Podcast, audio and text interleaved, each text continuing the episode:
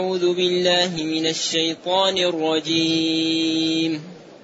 يا أيها الذين آمنوا لا تتخذوا آباءكم وإخوانكم وإخوانكم أولياء إن استحبوا الكفر على الإيمان. ومن يتولهم منكم فأولئك هم الظالمون. قل إن كان آباؤكم وأبناؤكم وإخوانكم وأزواجكم وعشيرتكم وأموال اقترفتموها وأموال اقترفتموها وتجارة تخشون كسادها ومساكن ترضونها ومساكن ترضونها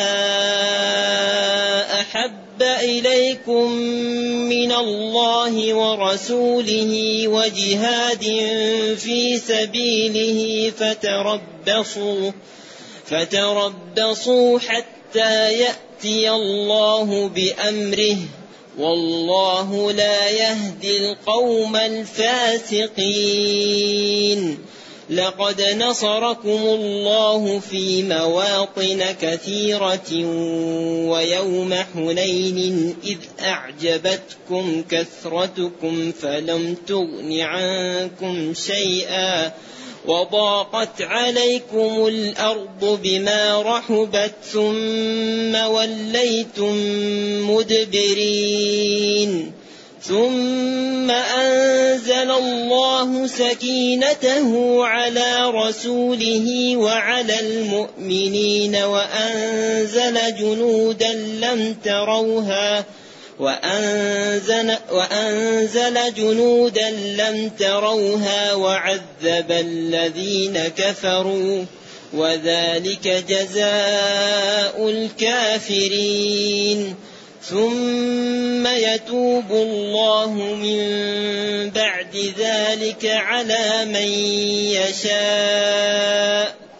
والله غفور رحيم. الحمد لله الذي أنزل الينا اشمل الكتاب وأرسل إلينا أفضل الرسل وجعلنا خير أمة أخرجت للناس فله الحمد وله الشكر على هذه النعم العظيمة والآلاء الجسيمة والصلاة والسلام على خير خلق الله وعلى آله وأصحابه ومن اهتدى بهداه. أما بعد فإن الله تعالى ينادي المؤمنين وينهاهم عن اتخذوا أقرباءهم أولياء إن اختاروا الكفر على الإيمان. يا أيها الذين آمنوا.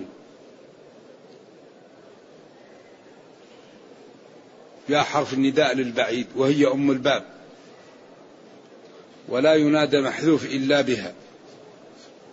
والذين آمنوا تشمل 11 جملة أركان الإسلام وأركان الإيمان.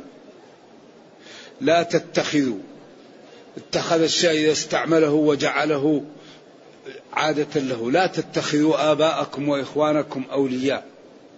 لا تستعملوا وتجعلوا أقرباءكم أولياء إن اختاروا الكفر على الإيمان. إن استحبوا الكفر على الإيمان. ولذلك هذا الدين فيه أمور لا يقبلها الإسلام. وفيه أمور يتغاضى عنها الإسلام. يعني في أمور واجبة وفي أمور محرمة وفي أمور بين الواجب والمحرم. أحيانا يكون مكروه أحيانا يكون مندوب. فالواجب لا يتركه إلا ما لا يستطيع. والحرام يبتعد الإنسان عنه المنهي عنه يبتعد عنه. اذا يقول لا تتخذوا لا ناهيه آباءكم. اب هو أصل الإنسان. وإخوانكم إخوان الإنسان أيضا يكون صديق وقريب. إن استحبوا اختاروا الكفر على الإيمان. اذا يجب على المسلم أن لا يكون بينه وبين أقربائه الكفار موالاة بالقلب. لكن الدين يسر ويصل أقرباءه لكن رحم يبلها ببلالها كما قال. كما قال وصاحبهما في الدنيا معروفا.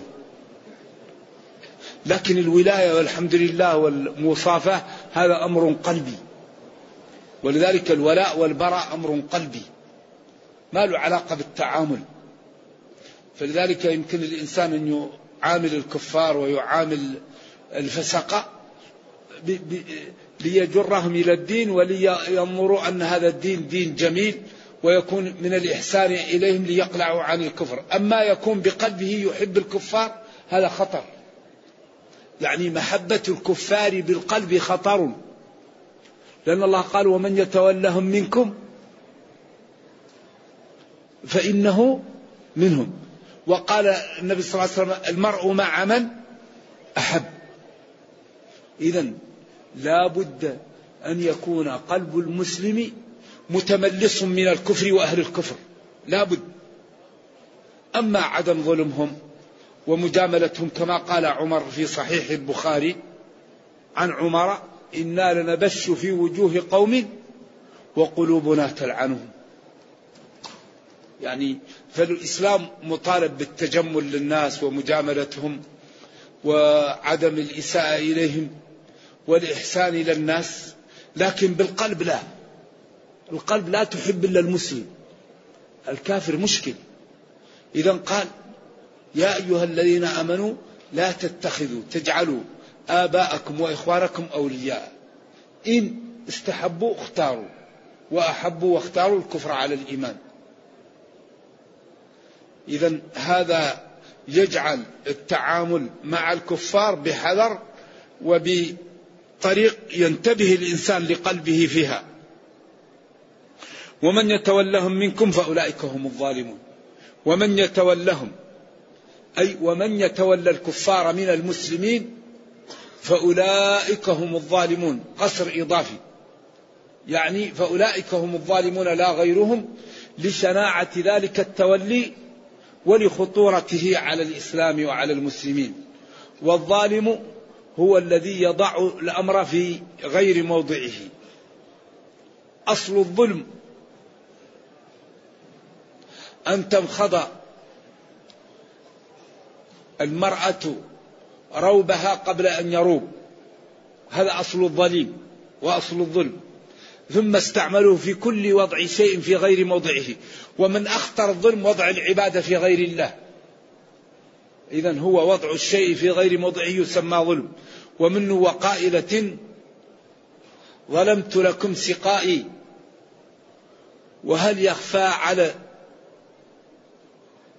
العدك الظالم وهو عصب اللسان. وهل يخفى عليه اللبن الذي مخض قبل أن يروب؟ واللبن الذي ترك حتى راب لا يخفى ذلك على عصب اللسان ثم استعمله على كل ظلم. كل ما من وضع الشيء في غير موضعه سمي ظلما ومن أعظم الظلم وضع العبادة في غير موضعها في غير الله تعالى. إذا ومن يواليهم ويصافيهم منكم أيها المؤمنون فأولئك هم الظالمون الخارجون عن طاعة الله تعالى المتعدد لحدوده. ثم بين أن المحاب بالبسطر ثمانية. وبالإيجاز أربعة.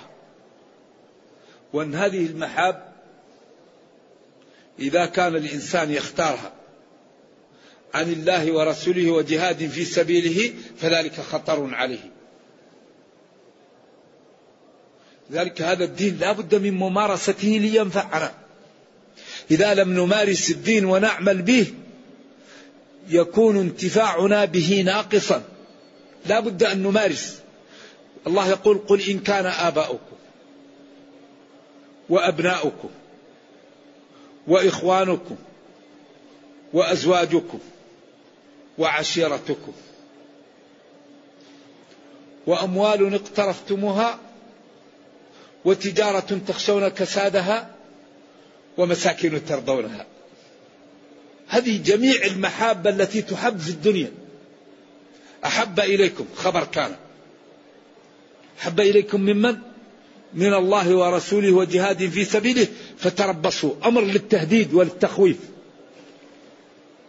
إذا هذا الدين جاءك وقال لك إن المحاب كبريات المحاب هذه الثمانية وأنها ينبغي أن تجعل رضا الله ورضا رسوله وإعلاء كلمة الله ودينه فوق هذه.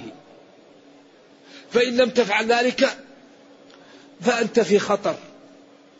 إذا إذا وقفنا عند هذه الآية ونظرنا إلى واقع المسلمين وواقع الأمة نجد أن واقعنا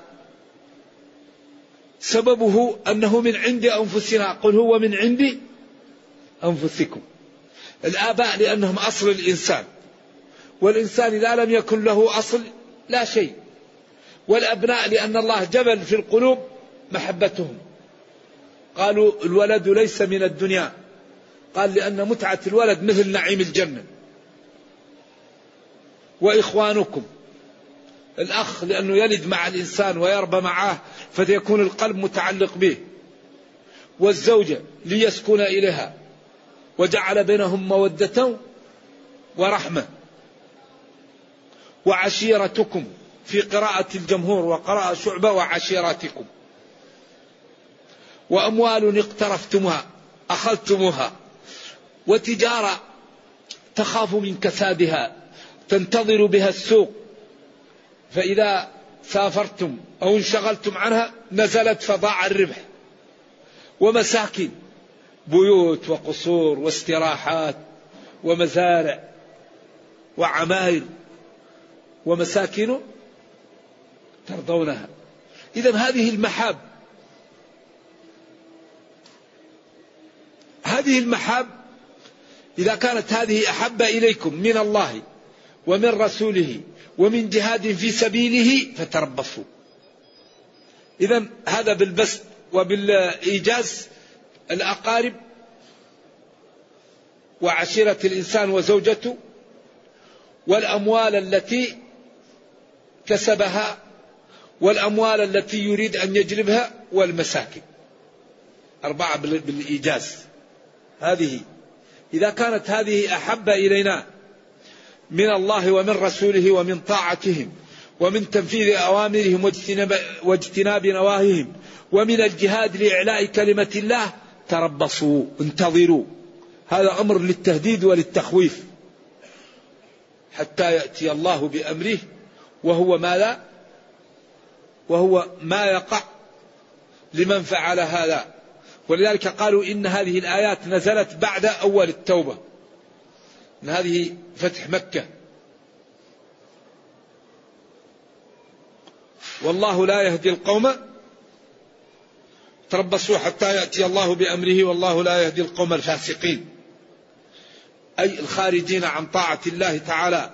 قالوا إن هذا نزل في النفر الذين تعلق بهم أقرباؤهم في مكة ولم يتركوهم يهاجرون. وكانوا يقولوا لمن تتركنا نناشدك الله والرحم إلا بقيت معنا فيرق لهم ويبقى معهم. وفي ذلك الوقت كانت الهجرة واجبة. ولذلك قال إن الذين توفاهم الملائكة ظالمي أنفسهم. قالوا فيما كنتم؟ قالوا كنا مستضعفين في الأرض. قالوا ألم تكن أرض الله واسعة؟ فتهاجروا فيها فأولئك مأواهم جهنم وساءت مصيرا إلا المستضعفين. إذا لا بد للمسلم الذي يريد أن ينجو أن يكون رضا الله ورضا رسوله والجهاد في سبيله أقدم. من هذه الأمور التي ذكرت. ولذلك قال جل وعلا إنما أموالكم وأولادكم فتنة. والله عنده أجر عظيم. ما تجدون من المتع في المال والولد أعظم منه ما عند الله من الأجر. لو اتقيتم الله في المال والولد وأطعتم الله في ذلك الأمر. فلذلك هذه الدنيا دار تكليف. دار عمل دار بذل. أما نريد الجنة بدون ما نقدم ما حصل. لا نغالب. الجنة لازم لها من مهر لازم من بذل. أما واحد يريد يجلس ولا يقدم لدينه ولا لأمته ولا يمتثل الأوامر ولا يجتنب النواهي ويريد الجنة هذا صعب. ولذلك ربنا يقول أوفوا بعهدي أوفي بعهدكم. ويقول إن الله اشترى اشترى.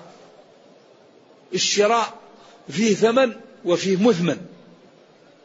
ويقول ألف لام ميم. أحسب الناس أن يتركوا أن يقولوا آمنا وهم لا يفتنون.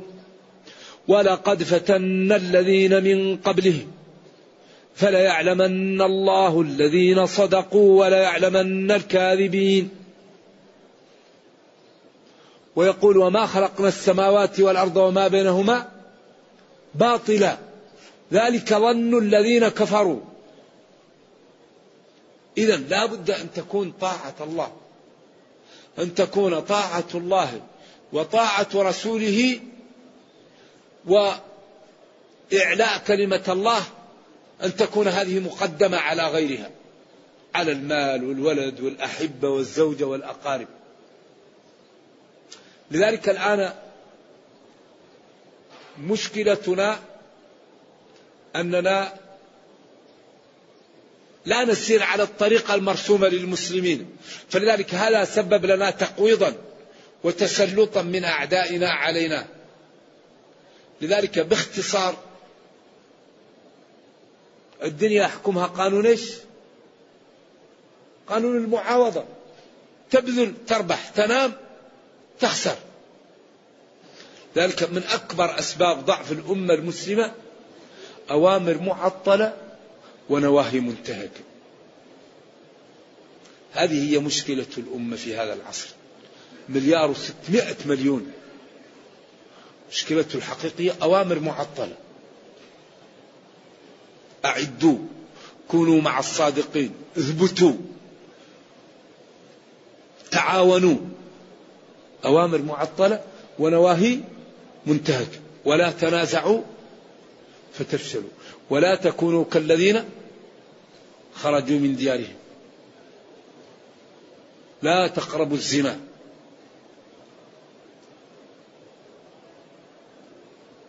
إذا مشكلة الأمة الحقيقية أوامر معطلة ونواهي منتهكة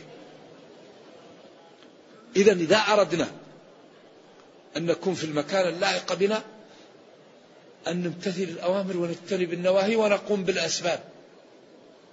لأن من أكبر الأسباب امتثال الأوامر واجتناب النواهي. ولذلك أخطر شيء على الأمة المسلمة المعاصي. لا يوجد شيء أخطر من المعاصي. لأن المعاصي هي التي تعوق المسلمين هي التي تقسي القلب هي التي تسهل على الإنسان المعاصي هي التي تصعب عليه العبادة تصعب عليه قيام الليل تصعب عليه ترك الغيبة تصعب عليه البذل تصعب عليه التضحية. المعاصي تعوق مثل, مثل الإنسان اللي يكون في شرك يكون ماسكه مربوط. فالمعاصي تربط الإنسان عن العمل. فلذلك كان عمر إذا مشى يشيع الجيش يقول أنا لا أخاف عليكم إلا من المعاصي. لا أخاف عليكم من عدوكم وإنما أخاف عليكم أن تعصوا ربكم. فالمعاصي هي التي تسبب التعويق. وتسبب الاختلاف وتسبب الضعف وتسبب الهزيمة. ولذلك ما, ما ضر المسلمين إلا الذنوب. سواء كان في في يوم أحد أو يوم حنين كما سيأتي أو في الأندلس أو في أي مشكلة قضية. ولذلك قال قل هو من عندي أنفسكم وقال جل وعلا ظهر الفساد في البر والبحر بما كسبت أيدي الناس. إذا يجب علينا أن تكون مرضاة الله وطاعته واتباع رسوله صلى الله عليه وسلم والاهتمام بإعلاء كلمة الله بالجهاد بأنواعه هذه يجب أن تكون أحب إلينا من كل شيء. فإن لم نفعل فالتهديد واقع وحاصل بقوله فتربصوا انتظروا حتى يأتي الله بأمره وهو هزيمة من لم يقم بهذا وخذلانه ووقعه في الورطة. والله لا يهدي القوم الفاسقين هنا فيه إشكال. نحن نرى الفاسقين يتوبون ويدخلون في الإسلام. والله يقول لا يهدي القوم الفاسقين. وللعلماء في هذا قولان. القول الأول أن الفاسقين الذين كتب لهم الشقاوة. فهؤلاء لا يهديهم الله. كما قال إن الذين حقت عليهم كلمة ربك لا يؤمنون ولو جاءتهم كل آية حتى يروا العذاب الأليم. إذا هذا مقصود بهم من ختم لهم بالشقاوة. وقيل لا يهدي القوم الفاسقين ما داموا على فسقهم فإذا أقلعوا عن الفسق وتابوا منه عند ذلك الله يهديهم ويرشدهم كما قال من تاب تاب الله عليه. ولذلك إن الله يغفر الذنوب جميعا إنه هو الغفور الرحيم وأنيبوا إلى ربكم وأسلموا له من قبل أن يأتيكم العذاب ثم لا تنصرون. إذا لا بد لنا أن نهتم بطاعة الله. وبطاعة رسوله وبالاهتمام بالجهاد في سبيله حتى ننجو ونسلم من هذا التهديد وهو قوله فتربصوا. والمحاب الموجودة يجب أن تكون تحت طاعة الله وتحت طاعة رسوله وتحت الجهاد في سبيل الله. لا بد أن, أن نعمل هذا وأن نبذل الغالي والنفيس في أن نطيع ربنا. وطاعة الرسول هي طاعة الله. من يطيع الرسول فقد أطاع الله. قل إن كنتم تحبون الله فاتبعوني. وما أتاكم الرسول فخذوه. هذه الآيات الثلاثة فيها كل الطاعة بأنواعها. والجهاد هو ذروة سنام الإسلام. وما تركه قوم إلا ذلوا. الجهاد بالنفس. الجهاد بالمال الجهاد بالكلام الجهاد بالوقت الجهاد وأنواع الجهاد لا تنتهي ومن أعظم الجهاد الجود بالنفس أقصى غاية الجود. ولذلك الله قال إن الله اشترى من المؤمنين أنفسهم وأموالهم بأن لهم الجنة. الجنة غالية.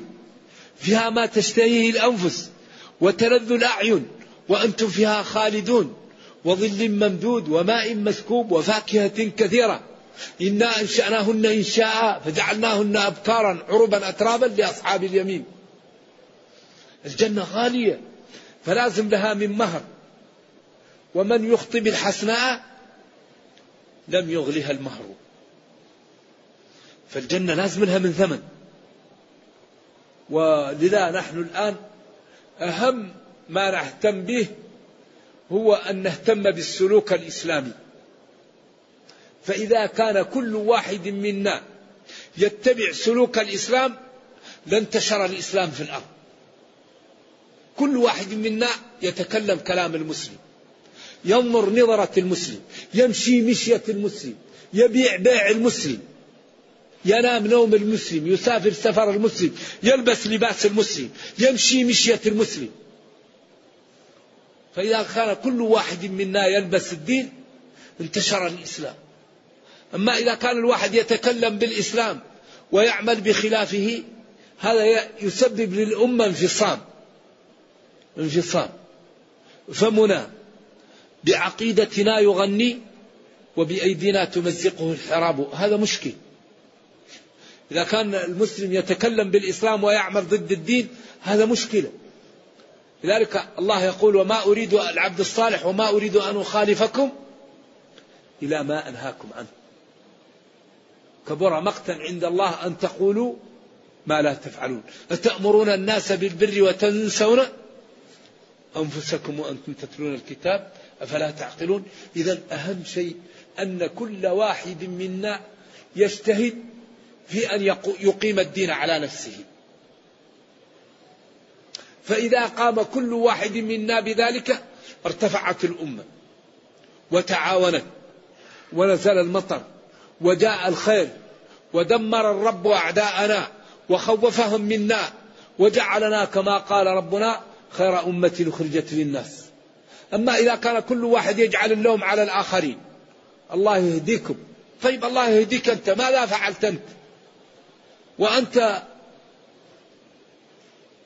يعني مجعول في حصانة عن الذنوب وما فعلوا. طيب لما لا تفعل أنت؟ كل امرئ بما كسب رهين.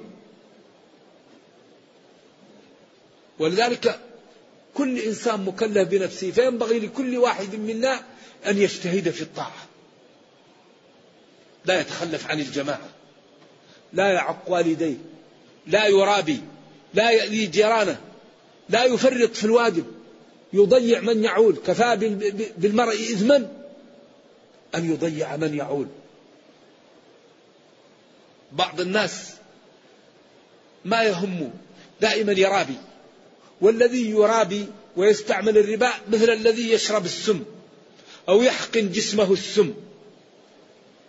الربا خطير فإن لم تفعلوا فأذنوا بحرب يمحق الله. ذروا ما بقي من الربا. لا يأكل الحرام لأن الحرام إذا أكله المسلم نبت الجسم بالحرام. فتنجس الجسم وقسى القلب. فهانت عليه المعاصي وصعبت عليه الطاعة فهلك. ذلك كان الصحابة يخافون من المعاصي يخافون من الذنوب. فلذلك ينبغي الحقيقة أن نجتهد بقدر طاعتنا في الطاعة ونحاول أن نعلم أن الله تعالى كريم ولا يهلك عليه إلا هالك. ومن وقع في خطيئة يتوب. يتوب. إن الحسنات يذهبن السيئات وأتبع السيئة تمحوها. إذا هذه الآيات الحقيقة تجعل محبة الله ومحبة رسوله والجهاد في سبيله فوق كل المحاب. وأننا إذا لم نفعل هذا فنحن في خطر. فتربصوا انتظروا حتى يأتي الله بأمره وهو يعني هزيمة من لم يقم بهذا وإيباقه وأسره وقتله وسبيه وأخذ ماله ويوم القيامة يجد النار عياذا بالله. والله لا يهدي القوم الفاسقين الذين هم اتصفوا بالفسق ثم يقول جل وعلا والله لقد نصركم الله في مواطن كثيرة. شوف امتنان الله علينا يوم بدر ويوم الأحزاب وقريضة والنضير وخيبر وغير ذلك. في مواطن كثيرة نصركم. ونصرنا يوم بدر ونحن متصفون بالذلة. ولقد نصركم الله ببدر وأنتم أذلة جملة حالية. أي نصركم في حال ذلكم وضعفكم وقلة عددكم وعددكم؟ لكنه جاءت الملائكة وقاتلت وانتصر المسلمون. ويوم حنين. ونصركم يوم حنين بعد أن قلتم ما قلتم ولن نغلب من قلة. وأصابكم ما أصابكم فهزمتم. والله تعالى أنزل السكينة على رسوله وأنزل الملائكة ثم نصركم يوم حنين بعد أن انهزمتم ووقعتم فيما وقعتم فيه. إذا نعم الله عليكم كثيرة فاشكروه واتبعوا أوامره واجتنبوا نواهيه وأطيعوا رسوله فإنكم إن فعلتم ذلك سعدتم في دنياكم ورحمتم في أخراكم. إذا والله لقد نصركم الله في مواطن في مواقع. المواطن هنا جمع موطن وهو المواقع. كثيرة. قالوا ثمانون موقعة موقعة بين غزوة وسرية ويوم حنين حنين وادي بين مكة والطائف. وقعت فيه معركة هوازن. وهوازن مالك بن النضر النصر وهو هوازني وثقيف. كانوا في أربعة آلاف. وجاءتهم المسلمون في اثنتي عشر ألف. عشرة من, من المدينة وألفان من مكة. وقيل أربعة عشر وقيل ستة عشر فقال أحدهم لن نغلب اليوم من قلة. فساء النبي صلى الله عليه ذلك وكأنهم اغتروا بكثرتهم فبين الله لهم أن الكثرة لا تنصر وإن الذي ينصر هو الله وتوفيق وتأييد وإنزال السكينة. ويوم حنين إذا أعجبتكم كثرتكم إيش؟ فلم تغن عنكم شيئا.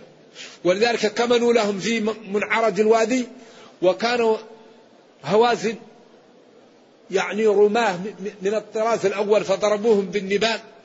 وعند ذلك انهزم المسلمون ولم يبق مع النبي صلى الله عليه وسلم إلا 12 رسولا فيهم العباس وفيهم ابن عمه أبو سفيان.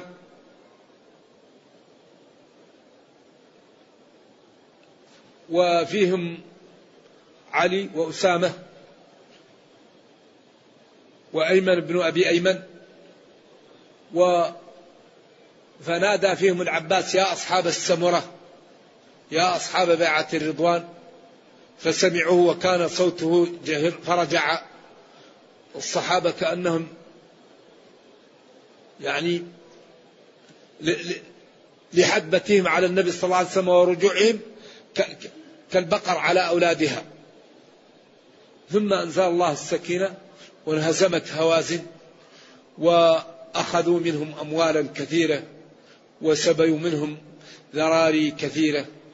وعند ذلك آمنت هوازن وجاءت وطلبت من النبي صلى الله عليه وسلم فقال لهم إن أردتم المال أو الأولاد والنساء قالوا لا نعدل بالأحساب شيئا. فقال من أراد أن تطيب نفسه عن حقه فليفعل.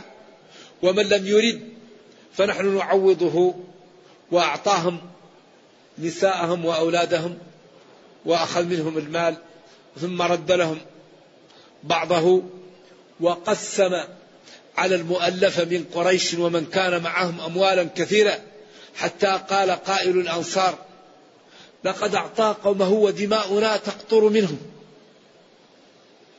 حن إلى قومه فسمع النبي صلى الله عليه وسلم بذلك فدعا الأنصار في قبة عنده من أدم وقال إن شئتم ألم جئتكم فقراء فأغناكم الله بي ومتفرقين فضمكم الله بي وضلالا فهداكم الله بي ولكن يمكن أن تقولوا قال وما نقول قال تقولوا جئتنا يعني مطرودا من قومك فأعززناك وجعلناك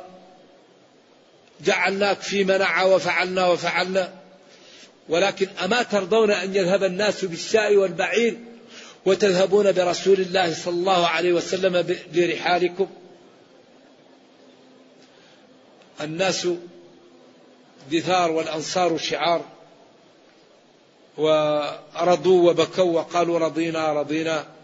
وقال هذا لم يفعله منا إلا الشباب وأما الكبار لم يقولوا هذا. فكانت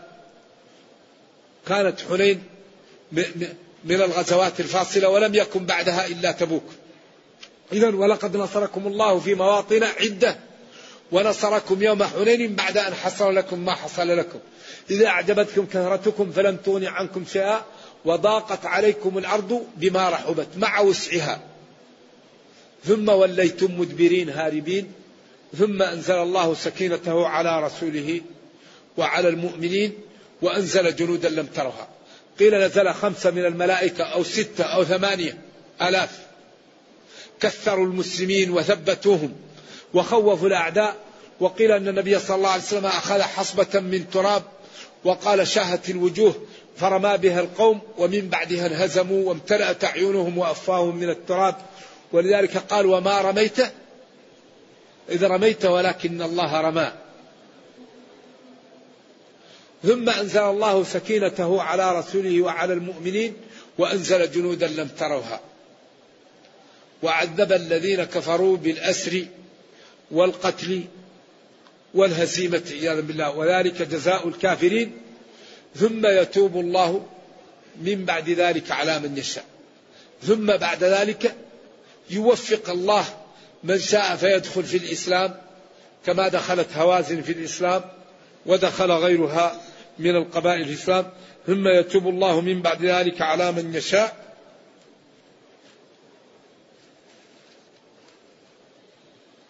والله غفور رحيم. والله جل وعلا كثير المغفرة لعباده رحيم بهم. ولذلك قد قدمنا أن دائما وصول النصر عند المسلمين في نقطتين. المسلمون إذا أرادوا أن ينتصروا يلتزموا بنقطتين. أول شيء يعدون ما يستطيعون ولو عصا لأن الله قال وأعدوا لهم الثاني يستقيمون على دين الله ولا يعصون الله. فإذا قام المسلمون بالركنين ينتصروا ولذلك المسلمون يوم حنين لما التجأوا إلى الله والنبي صلى الله عليه وسلم دعا وعمل هذا وهم أعدوا ما يستطيعون نزلت الملائكة وانتصروا. وكذلك يوم الأحزاب نزلت الملائكة وانتصروا. ويوم بدر. لكن يوم أحد لما خالف الرماة قل هو من عندي أنفسكم. إذا إذا أرادت الأمة المسلمة أن تتصل فتلتزم بركنين الإعداد الحسي والإعداد المعنوي. الإعداد الحسي هو أن نعد ما نستطيع ولو عصى والإعداد المعنوي هو أن نستقيم على أوامر الله ونجتنب نواهيه. والله ينصرنا كما نصرنا يوم الأحزاب كما قال جل وعلا هذا ما وعدنا الله ورسوله وصدق الله ورسوله وما زادهم إلا إيمانا وتسليما. وكانوا قبل ذلك عملوا الإعداد الحسي وهو حفر الخندق. حفروا الخندق والتجأوا إلى الله. وكان الأعداء عندهم قريش وهوازن وغطفان والأحابيش. وكل العرب في ذلك الوقت يقاطعون أهل المدينة ويعادونهم بجميع أنواع المقاطعة. لما التجأوا إلى الله وأعدوا ما يستطيعون أنزل الله الملائكة والرياح وهزم الأحزاب. وقال جل وعلا ممتنا على المسلمين يا أيها الذين آمنوا اذكروا نعمة الله عليكم إذ جاءتكم جنود فأرسلنا عليهم ريحا وجنودا لم ترها ريحا عظيمة وجنودا عظماء لم تروها. إذا الذي ينصر بالملائكة والرياح ينبغي أن تكون العلاقة معه على ما أراد ورسل ذلك نحن إذا, إذا, إذا سرنا على الطريقة المرسومة لنا لازم ننتصر وكل مشكلة تأتي لنا من المخالفة. المخالفات هي التي تأتينا بما لا. ولذلك قال قل هو من عندي أنفسكم. إن تنصروا الله إن الله لا يخلف الميعاد. فلننصر دين الله ولنعمل بطاعة الله ولنعلم أن الجنة غالية. لا بد لها من البذل ولكن الله تعالى كريم ولا يكلف نفسا إلا وسعها. إذا اضطررت أبواب الأمام مفتحة. لكن الله لا يخفى عليه المضطر من غير المضطر. وقد فصل لكم ما حرم عليكم إلا ما اضطررتم إليه. أي شيء تضطر له مباح. لكن الله لا يخفى عليه خافية. أما واحد يقول أنا مضطر وهو غير مضطر. فلذلك ينبغي لنا أن نبذل الوقت والمال لديننا ولأمتنا. كل واحد منا يقدم من ماله وجاهه ووقته لدينه ولأمته يبارك له في عمره وفي ماله وفي ولده وإذا مات فرح بما قدم وهذه الدنيا خطر لا ينفع فيها إلا من قدم قبل أن يموت. ولذلك قال للذين لم يقدموا فتربصوا حتى يأتي الله بأمره.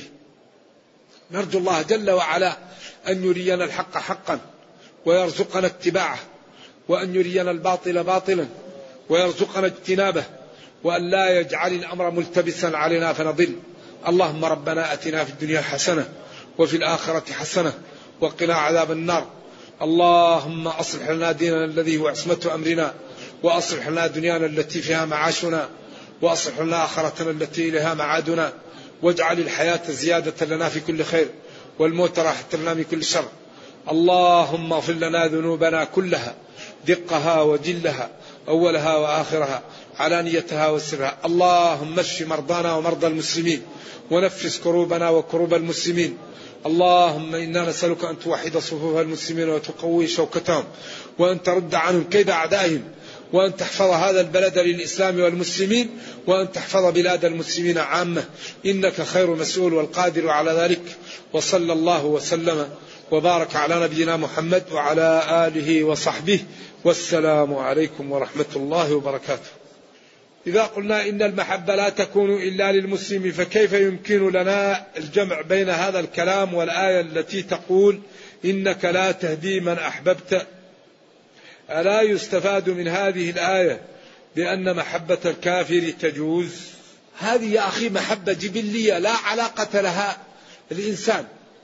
لكن المحبة المودة التي تكون بالقلب للكافر مشكلة. أما المحبة الجبلية هذه ما يمكن واحد يمنعها. ولذلك الله أباح تزويج الكافرة النصرانية واليهودية العفيفة. قال والمحصنات من الذين أوتوا الكتاب من قبلكم. والإنسان إذا لم يكن يميل لإنسان لا يمكن أن يتزوجه. أباح التزويج. لكن هذا المقصود به الموالاة بالقلب والمصافاة وإرضاء لما فيه من الكفر. لذلك الإنسان ولده يحبه لكن يكره ما فيه من الفسوق. ومن العمل الغير طيب. نعم فالجهة منفكة. ولذلك قال لأبي طالب للنبي صلى الله عليه وسلم لما قال عم قل كلمة أحاج لك بها عند الله قال إنك لا تهدي من أحببت هدايته ولكن الله يهدي من يشاء. وقال وما ما كان للنبي والذين آمنوا أن يستغفروا للمشركين ولو كانوا إلي قربى من بعد ما تبين لهم أنهم أصحاب الجحيم. ثم بين العذر عن إبراهيم وما كان استغفار إبراهيم لأبيه إلا عن موعدة وعدها إياه فلما تبين له أنه عدو الله تبرأ منه. أيوه فالكافر لا يحب من القلب ولا يصافى وإنما الشيء الجبلي لا يكلف الإنسان به. ولذلك قال اللهم هذا قسمي فيما أملك فلا تؤاخذني بما لا أملك ولن تستطيعوا أن تعدلوا بين النساء ولو حرصتم فلا تميلوا كل الميل لكن نبينا صلى الله عليه وسلم كان يحب عائشة أكثر من غيرها. هذا لا يملكه. فقال يقسم فيما يملك أما لا يملك لا يملك. المحبة ما هي بيد الإنسان. شيء يجعله في قلب الإنسان. لذلك الإنسان لا يكلف إلا بما يستطيع. كيف يمكن للإنسان أن يستشعر عظمة الله سبحانه وتعالى كي لا يعصيه؟ ويشعر أنه ويتذوق الإيمان. هذا دائما بالمراقبة. أن تعبد الله كأنك تراه. المراقبة. ومداومة سؤال الله. وكثرة الذكر والاستغفار والصدقة. والبعد عن المعاصي. لأن بالتعود. والله أخرجكم من بطون أمهاتكم. لا تعلمون شيئا. وجعل لكم السمع والأبصار والأفئدة لعلكم تشكرون. استعمل موارد العلم في شكر الله واسأل الله والله يقول ادعوني أستجب لكم. أما واحد يقول الله غفور رحيم وينام عن الصلاة فإذا قلت له صلي يقول لك ادعوا لي وبعدين ما يتخلف عن العمل ما يقول لك ادعوا لي للرزق. يذهب للعمل وعند وقت الصلاة يقول لك ادعوا لي عجيب. طيب ليش ما أدعو لك عند الرزق وتنام عن العمل وتقول ادعوا لي يجيه الاتكال في العبادة وفي الدنيا تجده أبصر واحد بأمور الدنيا. هذا تلاعب هذا لعب لذلك الدنيا هذا الدين اللي يريد يستقيم أوفوا بعهدي أوفي بعهدكم. إن الله اشترى. فالذي يريد الثمن يدفع المثمن يقول اشرح لنا كلمة الجهاد. الجهاد فعال من الجهاد. والجهاد يكون بالنفس وبالمال وبكل ما يملك الإنسان. فالمنافقون يجاهدون بالكلام والكفار يجاهدون بالنفس وبالمال والفسقة يجاهدون بالكلام وبالمال. ولذلك قال تعالى وجاهدوا بأموالهم وأنفسهم. هاجروا وجاهدوا. بأموالهم وأنفسهم في سبيل الله. والذين آووا ونصروا. هذا مدحهم وهؤلاء هم المتقدمون. فالجهاد هو أعظم شيء وذروة سلام الإسلام. و لكن لا بد أن يجاهد الإنسان لإعلاء كلمة الله ولا يروح يقتل المسلمين ويقول هذا جهاد. أول قبل أن يجاهد الإنسان يعلم ما الجهاد ما الواجب عليه ما شروط الجهاد. كيف يكون الجهاد لله وكيف يكون الجهاد لأجل الشيطان؟ ولذلك الرجل يقاتل ليرى مكانه حمية للمغنم. قال من قاتل لتكون كلمة الله هي العليا. فالجهاد له شروط وله موانع وله أمور. فالذي يريد أن يجاهد لا بد أن يعرف ذلك ويقوم بشروطه. أما كثير من الناس يروح يقتل المسلمين ويقول هذا جهاد. يقتل المستأمنين ويقول هذا جهاد. لا. الجهاد لا بد أن يكون جهاد الكفار المحاربين ولا يقتل المسلمين ولا يقتل المستأمنين ويكون قصده إعلاء كلمة الله لا قصده ليقال شجاع ولا قصده يكون حياته ضيقة يروح يقتل نفسه وهو يقول جهاد. فاسل في حياته ويقول أنا رايح نجاهد. يعني يهرب من واقعه لا. يكون وضعه طيب ويذهب لأجل إعلاء كلمة الله. ولذلك هذه الأمور لا تتمايز إلا بالنية. إنما الأعمال بالنيات. لكن الذي يريد أن يجاهد لا بد أن يعلم ما الجهاد. حتى لا يقتل مسلما وحتى لا يعتدي على الآخرين وحتى يعرف الشروط التي بها يكمل له الأجر. والأمور التي إذا حصلت يبتعد عن هذه الأمور تكون شبه وفتن. فيكون على بصيرة من أمره فيقدم على خير ويحجم على خير. ولذلك لا يوجد شيء أنفع من العلم. العلم العلم العلم. الإنسان إذا تعلم أبصر وإذا أبصر يقدم على على بصيرة. ذلك أهم شيء أن الإنسان يتعلم فيعرف ما الجهاد حتى يقدم على بصيرة ويحجم على بصيرة ويكون عارف ما له وما عليه. نرجو الله جل وعلا أن يرزقنا وإياكم الاستقامة. هذا يسأل أسئلة كثيرة بعدين هذا يعني ما حكم تلقيح الحيوانات؟ ما حكم تلقيح الناس؟ ما حكم زراعة الأعضاء البشرية؟ نحن من الجزائر. هل نحرم من هنا أو من الجحفة؟ أحرم من هنا. هل يحرم أحد عن أحد؟ إن أراد أن يحرم عن بعض أقربائه يعمل. أما الحيوانات والأنثى هذا ينبغي أن تكون الفتوى فيه في مجامع أما الحيوانات تلقيحها ما في مشكل.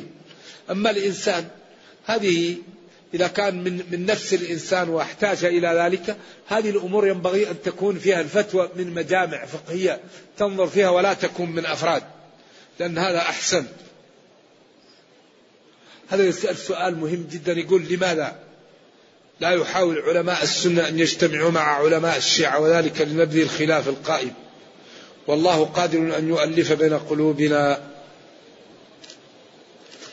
المشكلة أن أفضل إنسان عند أهل السنة بعد النبي صلى الله عليه وسلم أبو بكر وعمر. طيب من يسب أبا بكر وعمر؟ كيف تعمل معه؟ أفضل إنسان أبو بكر وعمر. قال هل أنتم تاركوا لي صاحبي؟ ما لأحد عندنا يد ما كفأناه له ما خلا أبا بكر. فإن له يد الله يكافئها. وقال مروا أبا بكر فليصلي بالناس. ولما قالت عائشة لحفصة قولي له يصلي عمر إن أبا بكر رجل أسيف قال إن كنا لأنتن صواحب يوسف. طيب القرآن نحن نقول إنا نحن نزلنا الذكر وإنا له لحافظ. ما رأك بمن يقول أن القرآن ناقص؟ هذه مشاكل هذه.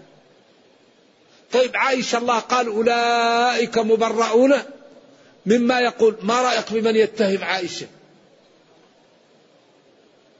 هذه مشاكل كبيرة يا أخي. إذا نحن عندنا الكتاب والسنة. والله قال فإن تنازعتم في شيء فردوه إلى الله والرسول وبعدين الميدان. لكن نرجو الله تعالى لنا ولجميع المسلمين الهداية. ما أسباب حسن الخاتمة؟ يعني كثرة الطاعة وكثرة سؤال الله والبعد عن المعاصي. وقد يخاف صاحب العصيان عند الممات سلب الإيمان. أكثر ما يسبب سلب الإيمان الإقدام على المعاصي الكثير والاستهتار. أما الذي يسأل الله ويدعوه ويطلبه التوفيق ويكثر من الطاعة إن شاء الله الله يميته على الخير وعود لسانك فعل الخير تحظى به.